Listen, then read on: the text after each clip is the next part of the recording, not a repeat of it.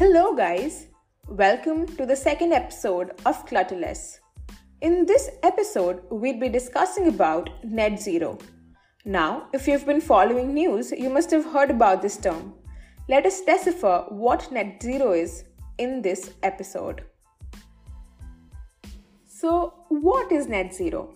Net zero refers to carbon neutrality of a country or region, which means that a country is said to have achieved a net zero emissions if the overall emissions from that country is zero.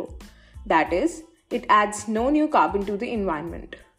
Please note that net zero does not mean that countries will stop producing carbon at all, but rather it means that countries will absorb the same amount of carbon that they emit.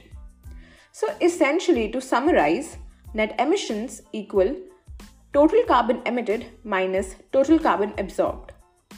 And when the quantity of emitted carbon is equal to that of absorbed carbon, we say that net emissions are zero. And yes, there are also cases when the absorbed carbon is more than the emitted carbon. In that case, the net carbon emission can be negative as well. Bhutan is one such country with negative carbon emissions. Now, you wonder how can we absorb carbon? Well, there are multiple ways to achieve it. The most basic is to plant trees. Trees are natural carbon absorbers and act as a carbon sink. Then there are artificial ways of absorbing the carbon. There are machines which absorb carbon from atmosphere and pump it inside land. Please note that it is not just the countries that can go net zero, but even companies can pledge to go net zero which means that they will make enough carbon sinks to absorb all the emission from their factories and businesses. Companies like Coca Cola, Nippon Steel, and General Motors have set net zero target in the next 2 3 decades.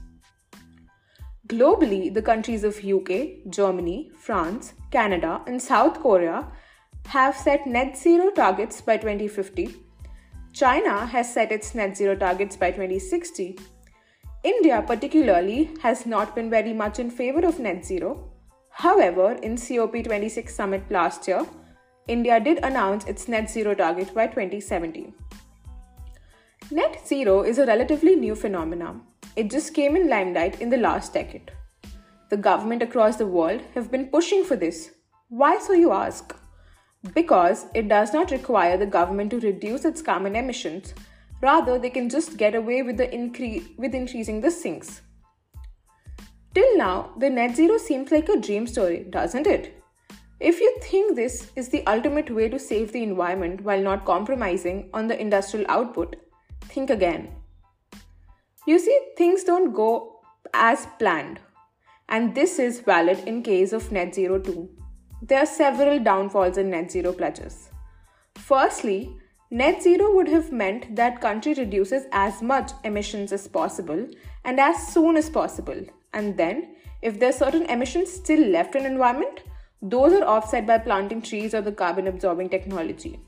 But this is not what countries are doing. Rather, countries have slowed down their emission reduction efforts and are now more focused on absorbing carbon emissions in future.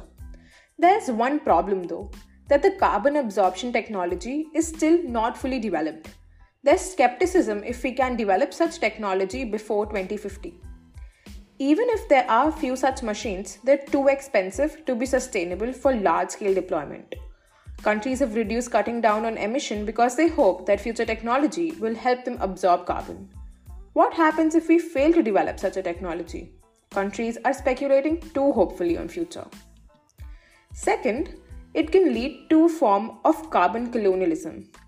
Basically, the rich Western countries can buy land in poor countries and plant trees, and all the carbon absorption in that land will be counted in the portfolio of that rich country.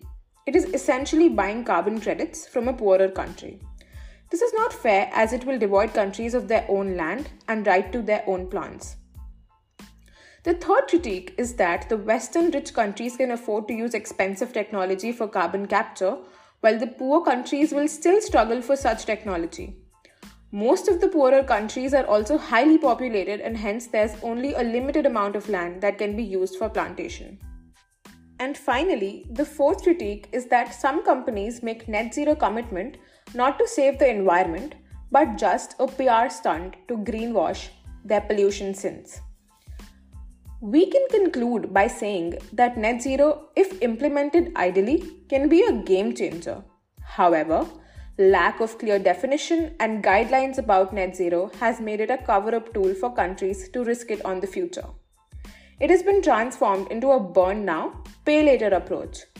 The world needs to wake up to this before it is too late. Also, if you noticed, there's a long debate on how richer countries are liable for climate change while the poor ones are paying for the price for it. It is hindering poor countries' development. In our future episodes, we'll be talking about this exact issue the global north south divide. Stay tuned for that.